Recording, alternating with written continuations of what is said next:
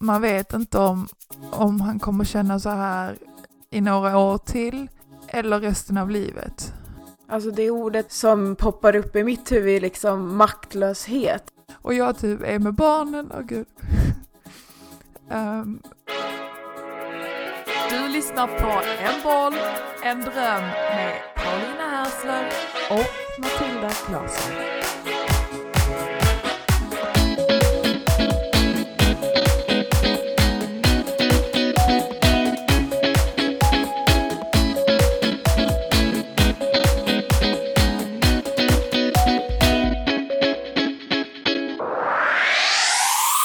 Hallå där pausan! Hej Matilda! Oj, det var en eh, mjuk och mild röst. Ja, en mjuk och mild röst för mig idag va? Ja, och hela mitt namn också kom fram där. Trevligt, trevligt. Då vet man vem man tilltalar. Ja, absolut Paulina. Nu är det kanske några som sitter där och tror att idag ska vi svara på frågor. Yes, vi... men det ska vi icke! Nej, vi sa ju det i förra avsnittet att vi, vi har fler frågor som vi inte svarat på och att vi tar det i nästa avsnitt. Uh, men det är faktiskt något så pass viktigt som händer den här veckan som uh, jag framförallt känner att uh, nej, det, detta avsnittet ska bli något helt annat. Ja, precis. Det är lite annorlunda, men det är väldigt, väldigt viktigt och speciellt. Och ja, du får nog berätta själv kanske vad, vad vi menar. Ja, alltså det här, det här kommer nog bli det mest djupa eller allvarliga avsnitt vi någonsin haft, så att eh, ja, vi brukar väl skämta och flamsa lite, men nu är det faktiskt något helt annat vi ska prata om idag. Um, något som jag medvetet väntat lite med att prata om, jag tycker ja, är lite jobbigt att prata om också om jag ska vara helt ärlig. Um, men det är som så att min, eh, min bror, min storebror, eh, han är sjuk. Eh, och vissa av er som lyssnar vet säkert om det, men vissa vet säkert inte. Och min bror och hans familj ska faktiskt vara med i Sofias Änglar idag, när ni lyssnar på detta, onsdag den 23 oktober, har de fått äran att vara med i Sofias Änglar. Ja. Så att eh, det kommer gå ett helt tv-program om det här ikväll. Som ni lyssnar på podden nu, som de flesta av er gör direkt när den släpps, så går detta på kanal 5 klockan 9 ikväll. Eh, och jag har själv inte ens sett avsnittet ännu så att jag är otroligt spänd på vad det kommer vara, men, eh, eller hur det kommer bli, men eh, jag är helt övertygad om att det kommer vara jätte, jättefint och känslomässigt avsnitt. Ja, gud, alltså jag är också jätte jättetaggad på att få se det här. Jag vet ju om liksom hela situationen med din bror såklart, men det är ju inte varje gång man ser eh, några man känner och så, några som är så pass nära en liksom i ett sånt här program. Så det ska bli väldigt eh, intressant, men det kommer nog ändå vara ganska jobbigt att se tror jag. Ja, precis. Uh, så jag tycker vi börjar här med att uh, lyssna på trailern till programmet. Ja, det låter bra. Vi har allt det där som vi har drömt om. Men han kan inte vara delaktig. Nyblivna pappan Emil drabbades av kroniskt trötthetssyndrom. Jag spenderar 21 timmar per dygn i den här sängen. Det är som att leva med en permanent influensa. Livet har ryckts ifrån Emil. Jag kommer aldrig ge mig. Sofias änglar, onsdag klockan nio. Ja, herregud alltså. Ja, så det där är trailern till programmet och gud jag blir helt så här, jag har kollat på den massa gånger redan men jag blir li lika tårögd varje gång. Um, ja, det är klart, jag förstår det. Jag känner också typ att det vattnas i ögonen. Uh, Usch. Ja. Men uh, då sitter ni säkert där och tänker, men vad, är, vad, vad, vad typ av sjuk är din bror och vad, vad handlar det här egentligen om? Så min bror har någonting som heter ME eh, Ehm, och på engelska så heter det CFS. Det klassificeras som en, alltså en neurologisk sjukdom. Um, och det är i stort sett som att ha en influensa som aldrig går över. Alla av er har ju säkert haft en influensa någon gång i tiden och ni vet hur man känner sig febrig, nedstämd, ingen energi. Och så lever min bror dygnet om och har gjort det nu i drygt två år. Ja.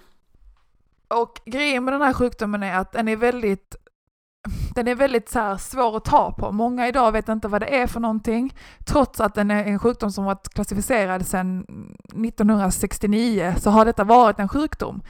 Eh, men det är nu de senaste åren som den uppmärksammas lite mer och folk förstår att det är det här de lider av och det är det här som har kommit upp till ytan. Mm. Och eh, grejen är att forskarna vet inte exakt hur man får den här sjukdomen eller hur man botar den här sjukdomen. Eh, Okej, men vad är exakt ME? Och vad liksom innebär sjukdomen? Alltså det är en kronisk trötthetssyndrom. Det är det, det, det, det den står för. Den kännetecknas av långvarig, långvarig utmattning och med svåra funktionsnedsättningar. Alltså min bror lever inte ett normalt liv. Han, eh, han ligger ner i sängen 21 av 24 timmar om dygnet. Hans eh, liv består av att ligga ner i sängen och varje ansträngning han gör orsakar att han känner sig sämre.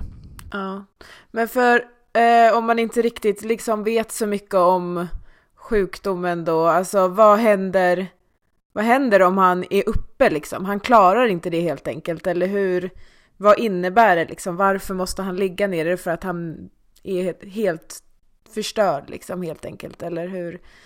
Ja, alltså det känns som att ha en influensa. Han har ständig värk i kroppen.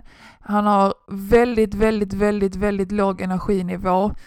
Han eh, har kognitiva besvär som att han, han orkar inte sitta upp och läsa, han orkar inte ens sitta upp och kolla på TV, han orkar inte, han orkar knappt ta sig till köksbordet och äta. Men när han har suttit där och ätit måste han gå tillbaka och lägga sig ner för att det är när han gör någonting utöver den här lilla, lilla, lilla kraftansträngningen som han känner sig betydligt sämre igen. Eh, och den här försämringen kan då hålla i flera dygn, veckor eh, och liksom byggs på hela tiden. Mm, precis. Eh, och man kan ju säga alltså som kännetecknar ME, som många ME-patienter säger, är att de känner sig väldigt feber, eh, känner sig väldigt febriga. Alltså den här feberkänslan som vi alla kan relatera till. Eh, 75% av de som har ME känner den här feberkänslan. Men det är många av dem också så då, de här 75% som inte har feber. Men man känner den här känslan. Uh, och sen finns det 25 procent och min bror tillhör den här, de här 25 procenten varav han har ständigt en kroppstemperatur på 38-38,5 dygnet om och haft nu i drygt två år. Så att, att han känner feberkänslan, ja, men han har också en förhöjd kroppstemperatur som vägrar gå över.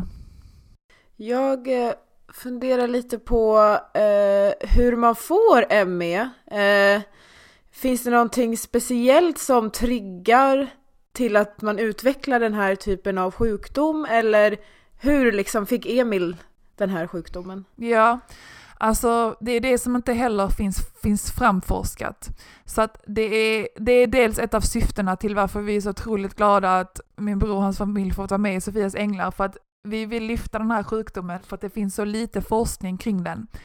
Det finns så lite forskning och man vet inte, forskarna vet inte hur man får den här sjukdomen och man vet inte hur man botar sjukdomen. Men så som min bror blev sjuk så var det att han 2017, början av 2017, fick han en vanlig förkylning ungefär en gång i månaden. Han fick det varje månad, förkylning höll i sig ett par dagar varje månad och, det, och innan det hade inte han varit sjuk på flera år.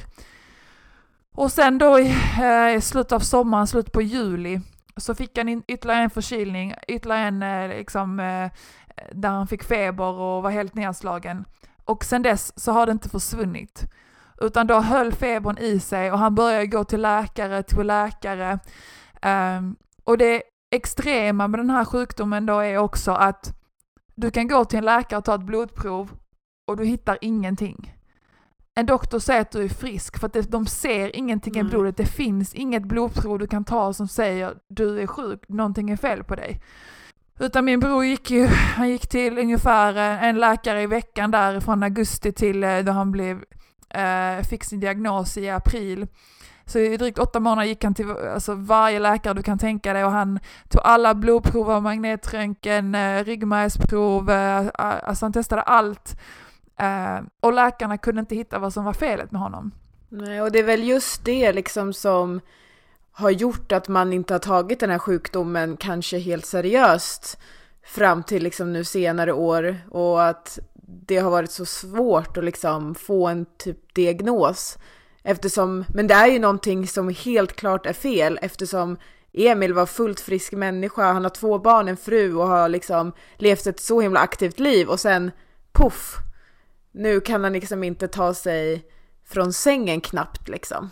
Nej, nej precis. Eh, men hur liksom hamnade, eller hur fick Emil reda på att han har ME liksom? Hur vet man att det är just ME han har?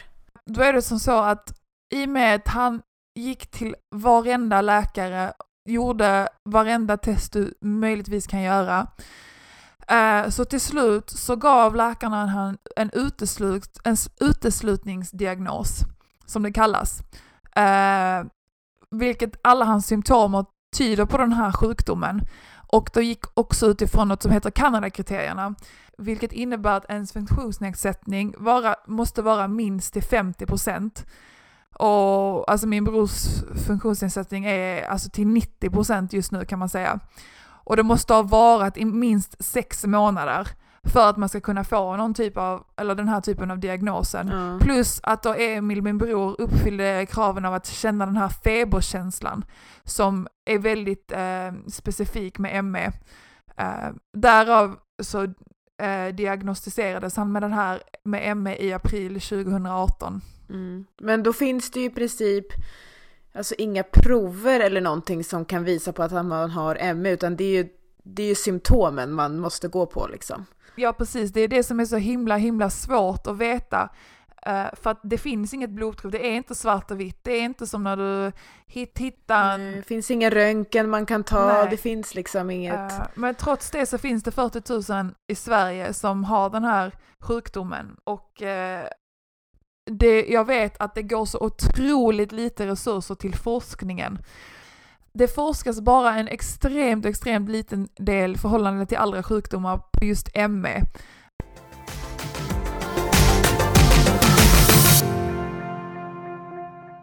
Men eh, med den här tuffa sjukdomen så kan jag tänka mig att det påverkar Emils liv självklart väldigt mycket. Men, men också liksom familjen och det påverkar ju dig och liksom hela Emils familj och hur har, hur har det varit de senaste två åren nu sen han fick veta om sin ME? Ibland så förtränger man bara det för att att tänka på att han har legat i samma säng, samma soffa i nu drygt två år. Det går inte riktigt att ta in. Alltså det, trots att jag vet om det, att jag pratar med honom dagligen, så är det så himla svårt att ta in. Men det är exakt det han gör. Han har legat hemma nu i, i drygt två år och eh, som jag sa tidigare, alltså hans liv består av att ligga 24, 21 av 24 timmar i sängen. Det är en kraftansträngning att gå upp och borsta tänderna, det är en kraftansträngning att gå upp och att äta mat. Eh, han har en fantastisk fru som i stort sett tar hand om honom och deras två fina barn. Deras två underbara små bebisar som en är bebisar, de börjar bli större nu, men en är ett år och en uh, fyller tre snart. Uh, och han, han, han kan inte göra någonting. Frun uh, får gå upp mitt i natten när barnen skriker, vaknar fem varje morgon, fick precis körkort så nu kan hon köra till dagis men tidigare två åren har hon cyklat till dagis med barnen får laga mat, eh, städa, diska, tvätt, alltså allt. Ja. Emil då, min bror, han har inte möjlighet att göra någonting överhuvudtaget. För att allt han gör blir bara att han mår sämre och sämre. Ja, det, är- alltså, det är väldigt svårt att förstå liksom. Det är Och, helt galet. och det är så här liksom när jag, när jag är hemma då till exempel och jag typ är med barnen, och gud. Eh, alltså det kan bara vara typ att jag går iväg med deras barn till lekplatsen, är borta någon timme eh, och så kommer jag tillbaka och sen åker jag och som jag då kör bil hem så brukar det alltid slå mig när jag sitter i bilen. Jag bara shit alltså, det här, det jag precis gjorde med hans barn, det har han aldrig gjort. Nej. Det, för att han har inte varit frisk när deras andra barn föddes. Ehm, och eh, det, han kan inte ta sina egna barn ut på lekplatsen i en halvtimme. Eh, På sommaren åka och bada, gå och köpa glass. Allting som jag, jag spenderar jättemycket tid med hans barn när jag är hemma. Och alla de grejerna som jag har gjort på någon vecka har inte han gjort på hela sitt liv. Ja, det är, det är känslomässigt att prata om också. Det är väldigt svårt att liksom förstå som du säger. Ja, vi, man, man hör och liksom från er att jag han ligger i sängen liksom 95 % av tiden. Men det är svårt att fatta hur det faktiskt är. Och hur stor, alltså hur mycket det påverkar. Och det blir, det blir liksom en sån dominoeffekt på allt. Alltså, förstå bara ligga hemma så pass länge och dels också liksom inte kunna hjälpa sin fru med allt som han vill göra eller Alltså han, han vill, han är en ambitiös människa, han är driven, han är social. Alltså allt liksom faller, faller ifrån honom, liksom livet händer. Eh, det är som de säger, Sofias änglar också i inslaget och i, kommer att säga i tv, att han har ett jättefint liv, han har två fantastiska barn, fru, han har oss som familj, han bor fint i, i Malmö, alltså han har ett bra liv men allt bara händer framför ögonen på honom för att han kan inte vara delaktig i det här. Nej, han kan ju inte njuta av det underbara och fantastiska liv då han har ju. För att han kan inte, som du säger, ta, ta del av det. Eh, och det jobbiga är också då att veta att man vet inte om, om han kommer känna så här i några år till eller resten av livet. Nej, det var det som jag tänkte också på att hur vet man liksom hur framtiden, vet man hur framtiden ser ut? Hur, när blir man frisk från den här sjukdomen? Fin, tar man mediciner eller är det liksom, hur funkar det med behandling? Det finns som sagt ingen behandling för ME idag. Um, han har gått till en eh, homopat, en biopat, testat akupunktur, alltså gått till alla möjliga olika eh, andra typ av vårdpersoner än ren sjukvård för att testa allt. Um, och jag kan säga alltså det senaste han har gjort eh, är att han har tagit förfinade blodprover hos en specialist, en specialistdoktor um, som skickades iväg till USA hit och dit och det tog flera, flera månader att få svar. Men detta var för en analys av kost. Uh, för det är det de kan gå på nu, det är det enda de, okej, detta skulle, skulle på lång sikt, det finns ingen garanti, men detta skulle kunna förbättra ditt mående i alla fall. Eh, jag vet att den här doktorn har haft massa olika patienter varav kanske en av hennes patienter blivit fullt friska. Så att just nu det han gör är att han äter extremt många kosttillskott. Uh, han äter ett extremt, extremt strikt kostschema. Han äter inget kött, inget socker, ingen gluten, inga mejeriprodukter, ingen majs, inga sojaprodukter. Alltså han äter ett jätteextremt kostschema. Uh, och än en gång, det här är då hans fru som måste stå och laga den här maten till, till honom medan hon har två småbarn som ska äta köttbullar och ketchup och hon själv kommer hem från jobbet. Alltså det, det blir liksom en hel process bara det och det är bara, bara för att han ska få i sig rätt kost till en sån extrem nivå just nu. Och detta har han gjort nu sedan i juli eh, och ja, han, han, han känner ingen skillnad rent ut sagt just nu. Eh, så att det är liksom, han, han, är, han kommer fortsätta äta det här och liksom göra allt han kan men just nu har det inte varit någon förbättring överhuvudtaget. Nej, alltså det ordet som som poppar upp i mitt huvud är liksom maktlöshet. Alltså man har ingen makt över sitt liv i princip känns det som. Och inte och, över framtiden och över liksom en behandlingsplan. Jo, han har ju en, till viss del en behandlingsplan men han vet ju inte om det kommer funka överhuvudtaget. Så jag un- tänker lite så här, ja, men hur, hur håller man hoppet uppe? Hur håller ni hoppet uppe? Vad, vad har ni för liksom samtal och sådär med varandra om framtiden? Uh, alltså jag vill verkligen ge en stor eloge till honom för att han är, trots sitt tillstånd och trots vad han liksom får lida med varje dag så är han eh, väldigt eh, alltså positiv och med i skallen. Alltså man märker inte mentalt på honom eh, när man pratar med honom som så att han liksom är sjuk. Eh, han, däremot är han Nej. väldigt känslig för ljud och ljus. Eh, så att liksom för att göra minsta ansträngning så kan man inte sitta liksom alltså stå och tjafsa eller stå och prata högt eller skrika. Alltså, ju lugnare det är, ju bättre är det. Eh, men, Mm. och han säger också liksom att han vill inte vara sin sjukdom. Ehm, och eh, för det tänker jag också jätteofta, för att i och med att jag som person är väldigt så här ute och far och flänger och, och bor på andra sidan världen och, och liksom allt. Och Jag älskar det och jag blir ju själv galen om jag skulle sitta hemma i tre dagar och inte göra någonting. Nej. Eh, och, och han säger, han vill ju att livet liksom ska gå vidare och rulla, liksom, livet runt om ska gå vidare. Men eh, för han så stannar det ju upp liksom. Ja. Men det jag tänker att det kanske om livet går vidare och man inte fokuserar för mycket på hans sjukdom runt liksom honom, då kanske det hjälper honom att ha huvudet så högt som möjligt och känna det här hoppet och att liksom, men det finns en framtid, vi vet bara liksom inte exakt hur den kommer bli. Ja, precis. Det är ju så han liksom håller sig så positiv som han är och så stark som han är. För att han ser ju detta och även om det ibland är jobbigt för oss omgivningen, vi har liksom njuter och stundtals liksom släpper det här för att vi är i en annan värld. Men han kan ju aldrig fullt släppa det, han gläds ju med oss till hundra procent. Men vi drömmer ju också om att liksom kunna ha han med oss och låta han få ta del av sitt egna liv liksom på ett normalt sätt. Ja, det är klart. Självklart. Gud, jag blir också rörd nu. Alltså, det är så himla... Ah, svårt och... Alltså, det är ju så himla viktigt det här att prata om, men samtidigt så känner man ju hur rörd man blir.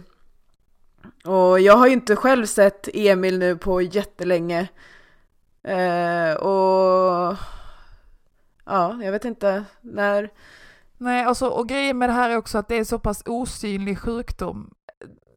Någon av er som lyssnar på det här kanske har sett att jag har lagt upp någon bild på han någon gång eller hans barn eller jag vet inte.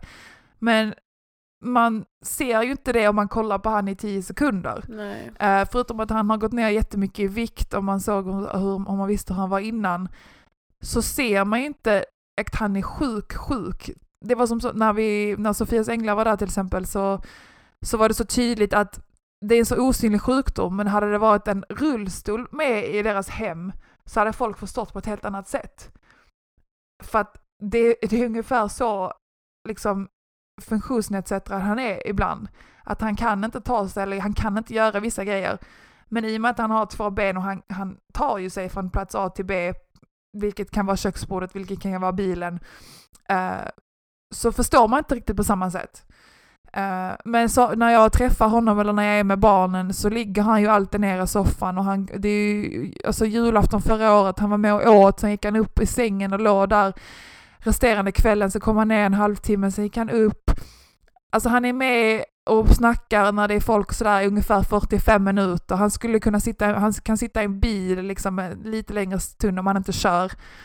Eh, men efter det så måste han ha liksom tyst och vila och slappna av och ligga ner och absolut inte vara uppe och, och, och stirra. Nej. Behöver han sova då liksom eller räcker det typ med att vara i ett lugnt rum och inte prata och bara liksom vila typ eller?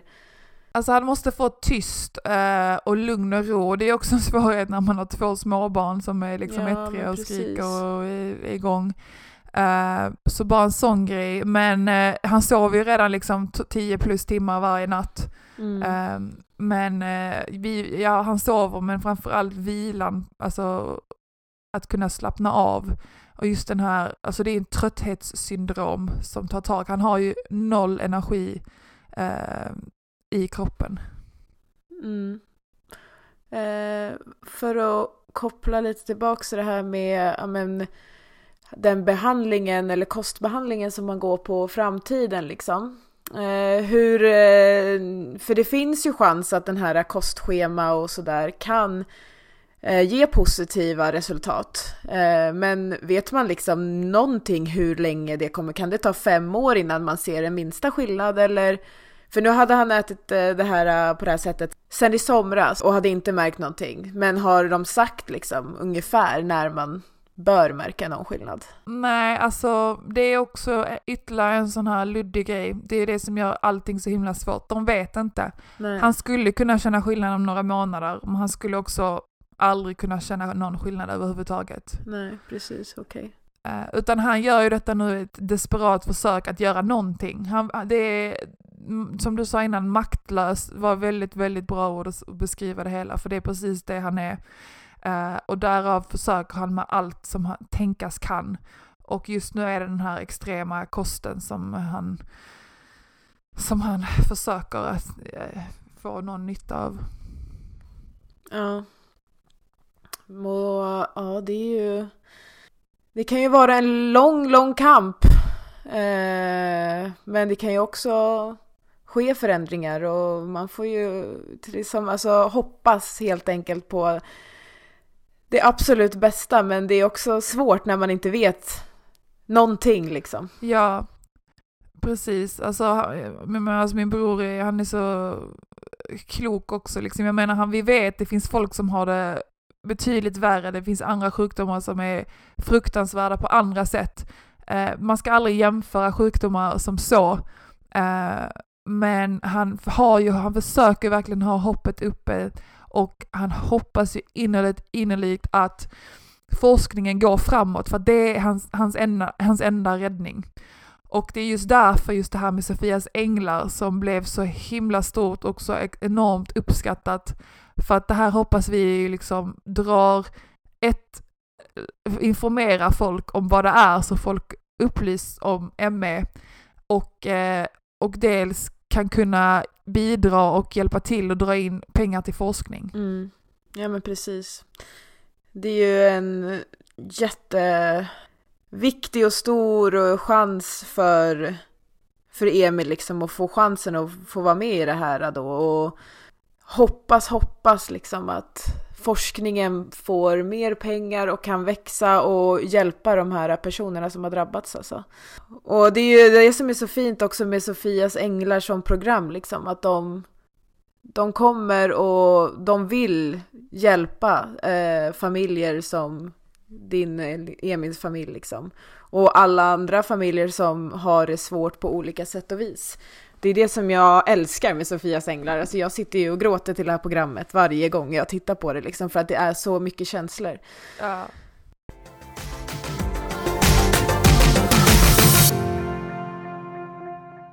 Men eh, jag eh, och kan tänka mig att lite andra personer där ute är lite nyfikna också på liksom hur, hur gick, gick det till det här med Sofias änglar och hur blev just liksom Emil och hans familj utvalda och ja men berätta lite om det.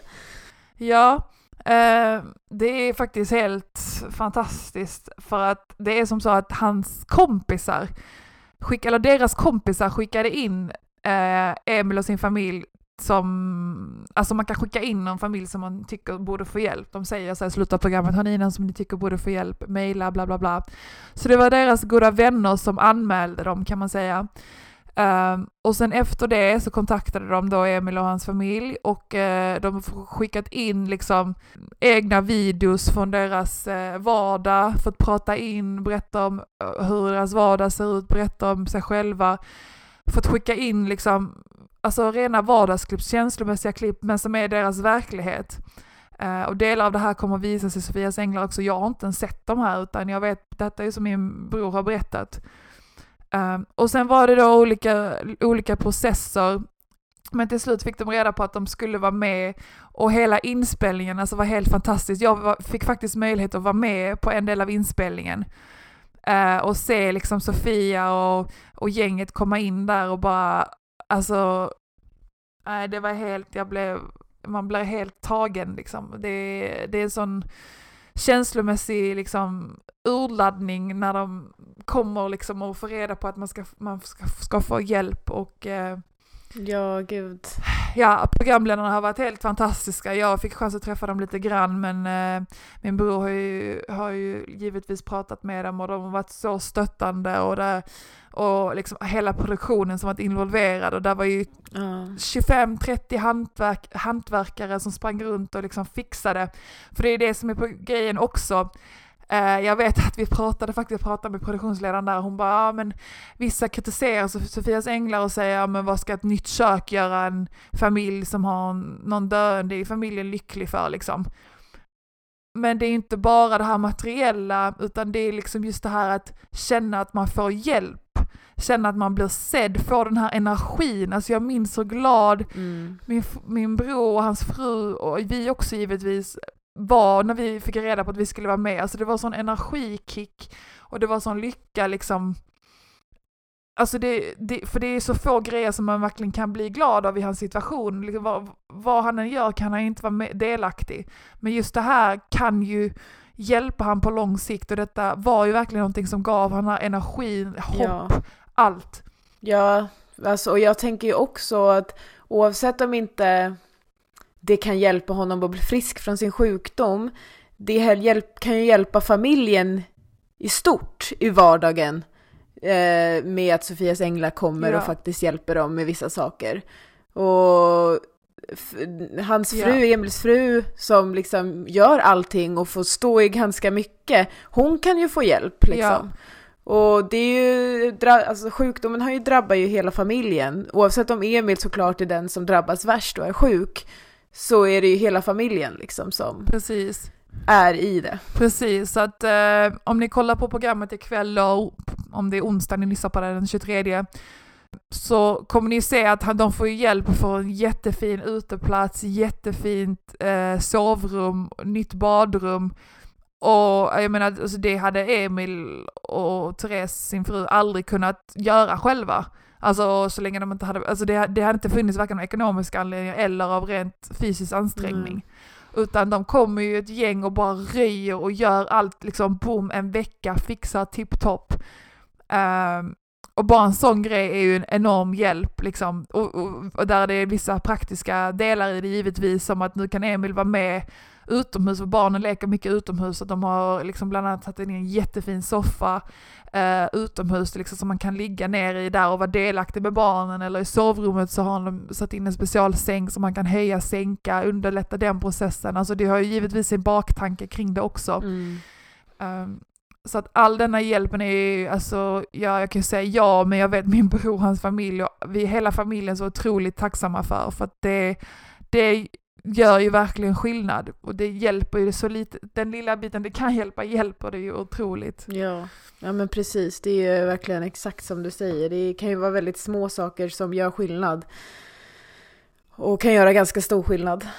Ja, och sen måste jag också säga eh, att en annat huvudsyfte med det här programmet var att det blev en manifestation i programmet som var i Höllviken i, i Malmö eh, under inspelningstiden. Eh, och då kom det massa folk till eh, den här manifestationen och det var massa skor utsatta eh, som skulle symbolisera liksom, folk som inte kunde vara där. Och det var väldigt känslosamt och det här var för att, för att upplysa om ME och om forskningen och starta en manifestation för att dra fram ännu mer pengar till forskningen. Ja. Och detta är faktiskt någon, detta är en, en insamling till forskningen som fortfarande pågår. Ehm, och ni kommer se mig dela det här på sociala medier, för jag gör det av ren kärlek och desperation för att kunna få möjligheten att gå fram med forskningen. Och eh, Alltså varje bidrag gör verkligen skillnad för att det finns så lite pengar som går åt forskning på just ME. Så varje litet bidrag gör verkligen skillnad. Och eh, det går att swisha in betalningar till den här forskningen eh, vä- väldigt lätt och då man kan bara swisha in till ett nummer som är, ska jag säga numret, ja, säg numret. och, och som är 123 056 33 95. Och här kan man bara swisha in helt valfritt belopp. Man kan märka det med änglarna för att veta att det har med Sofias änglar att göra om man vill. Men det är bara något som jag verkligen skulle uppskatta om alla som har möjlighet sprider för att som sagt mitt mål och vårt mål och målet för alla som är sjuka med ME är bara att upplysa om det för att få forskningen att gå framåt helt enkelt. För att kunna få något botemedel till den här sjukdomen. Precis, och allihopa hjälps åt och dela det här och skänk pengar. Tänk på forskningen och det är inte bara, ni skänker inte bara pengar till Emil, ni skänker pengar till en hel forskning för att hjälpa alla personer som är drabbade av ME och som desperat liksom vill ha svar på hur man kan fortsätta sitt liv och hur man kan bli frisk och de behöver all hjälp de kan få. För man är som sagt, man, vet, man är i ett ingenmansland och man vet inte, man vet inte hur man ska ta sig vidare. Ja, det är ju trots, trots allt 40 000 svenskar ungefär som har det här i Sverige så att några av er som lyssnar på det här är säkert första gången ni någonsin har talas om det, men förhoppningsvis så har ni hört något innan, och det är ju det som är målet att nu vet ni i alla fall vad det är. Nu vet ni vad ME är och CFS som det heter på engelska. Um, och jag hoppas bara att forskningen går framåt med det här så innerligt. Ja. Ja, precis. Och jag eh, kan ju säga också att jag hade ju inte jättebra koll på vad ME var heller innan eh, din bror Emil drabbades och jag har ju fått så otroligt mycket mer kunskap i vad det faktiskt innebär och hur, eh, att det liksom är en väldigt allvarlig sjukdom och det är ingenting man skojar bort eller ja, det är allvarligt helt enkelt och jag, eh, alla de här drabbade förtjänar att få all den hjälp de kan få helt enkelt. Precis, och eh, jag, som min bror själv säger och som jag också säger att ikväll visas det här programmet Sofias änglar med min bror klockan nio och det kommer vara ganska skönt, framförallt för min bror för att vet alla nära och kära, även om jag menar jag är hans syster och jag kan, jag kan förstå, jag kan förstå till eller jag, jag kan förstå vad han pratar om till 90% men ingen kan ju förstå vad han faktiskt känner. Men det här programmet nu kommer ju åtminstone få liksom en bild av hela livssituationen och man kommer förhoppningsvis få en väldigt bra inblick om hur hans liv ser ut. I och med att det är en så svårdefinierad och svårförklarad sjukdom, en osynlig sjukdom. Ja, precis. Och jag tycker också det ska bli väldigt spännande och lärorikt att faktiskt få se. För att jag har ju absolut hört mycket av dig och även dina föräldrar eh, men det är en annan sak att faktiskt få se hur, hur livet ser ut och hur liksom alla påverkas liksom och framförallt Emil. Mm. Så ja, jag ser verkligen fram emot Sofias änglar ikväll. Ja, jag också. Alltså. Och grejen är, nu spelar vi in det här någon dag innan, men när, jag, när programmet sänds på onsdag, eller kommer jag sitta på en buss hem efter en match Uh, så åtta timmar bussresa. Uh. Så jag bara, kommer sitta där storgeböla, storböla på bussen typ, alla kommer. Mm. Nej. Men det, det får man göra. Ja, absolut. Det får så man att, eh, absolut uh... göra. Jag kommer nog också gråta och jag vet att min mamma sa också det när hon fick veta. Då bara, nej gud, då kommer man ju böla som tusan. Det är känslomässigt och det blir ju så snäppet starkare när man faktiskt vet mm. vilka personerna är liksom. Ja, för alla Sofias Änglars avsnitt är känslomässiga. Alltså, alltså, jag kan också gråta till vilket avsnitt som helst, så att jag kan inte ens föreställa mig det här. Nej. Men jag hoppas att eh, ni kollar också på avsnittet. Eh, det får ni jättegärna göra. Ja, det tycker jag att alla ska göra. Och jag är jättetacksam för att du delade med, delade med dig av det här och om Emils situation och sjukdom och det är jätteviktigt att dela med sig eh, och jag tycker du har eh, förmedlat eh, jättefina budskap här i podden idag. Ja. ja, det blev som sagt ett lite annorlunda avsnitt men ack så viktigt. Mm. Och eh, jag hoppas att ni också tyckte det var intressant att höra. Det tror jag absolut. Mm. Och Emil, du lyssnar ju på det här också. Tack så mycket för att du delade med dig av din historia här i våran podd. Och jag tycker du är helt sjukt stark och håll hoppet uppe. Vi ska fasiken vinna och vi ska kämpa. Ja, ja alltså han är så jäkla grym, det är helt sjukt. Alltså han, jag pratar med honom typ varje dag, liksom över sms. Han har varit så, ett, ett sånt otroligt alltså, stöd för mig sen jag var liten. Alltså, jag har alltid varit lilla syran men han har varit så fin och så bra brorsa och så stöttande hela, hela tiden. Uh, innan han var sjuk, nu när han är sjuk. Så att liksom, när jag sitter här och klagar över att oj, jag missar lite skottet, missar en layup, liksom, det är bara... Det ja. sätter bara allt, på, allt i perspektiv. Det visar ju också hur... Alltså han vill ju leva sitt liv, han vill ju vara del av det, han, han älskar ju dig och han vill ju se dig spela basket och han gör ju allt han kan för att vara en del av det liksom och få leva, vad ska man säga, få vara en del i ditt liv liksom. Så för honom är det ju viktigt att se vilka skott går i korgen och vilka går inte i här nu. Vad ska Paulina göra bättre nu då? Attans pa, nu var du lite dålig här i turtagningen tycker ja, Emil. jag vet. nu missar man lite här. Nej men jag vet att han lyssnar så att älskar dig Artis som jag brukar kalla han. Okej, det visste jag inte om. Nej, den är ny. Den, den visste man han. inte. Ja. Okej, okay, Artis. Nej gud, nu, uh, nu får vi sluta här innan det blir för jobbigt. Ja, men uh, krya på dig Emil och du är bäst. Ja, det är han. Du är bäst. Du är bäst Emil.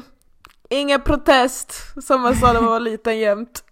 Verkligen. Ingen protest. Ja, och alla våra lyssnare, ta hand om er och glöm inte sätta på tvn. Vilken tid? Klockan nio ikväll den 23 oktober på kanal 5. Precis. Eller finns det på Dplay? Jag kommer ju se det på Dplay. Ja. Men missa inte det hörni. Nej. Tack och hej då får vi säga. Tack och hej! See you later! Tjingeling!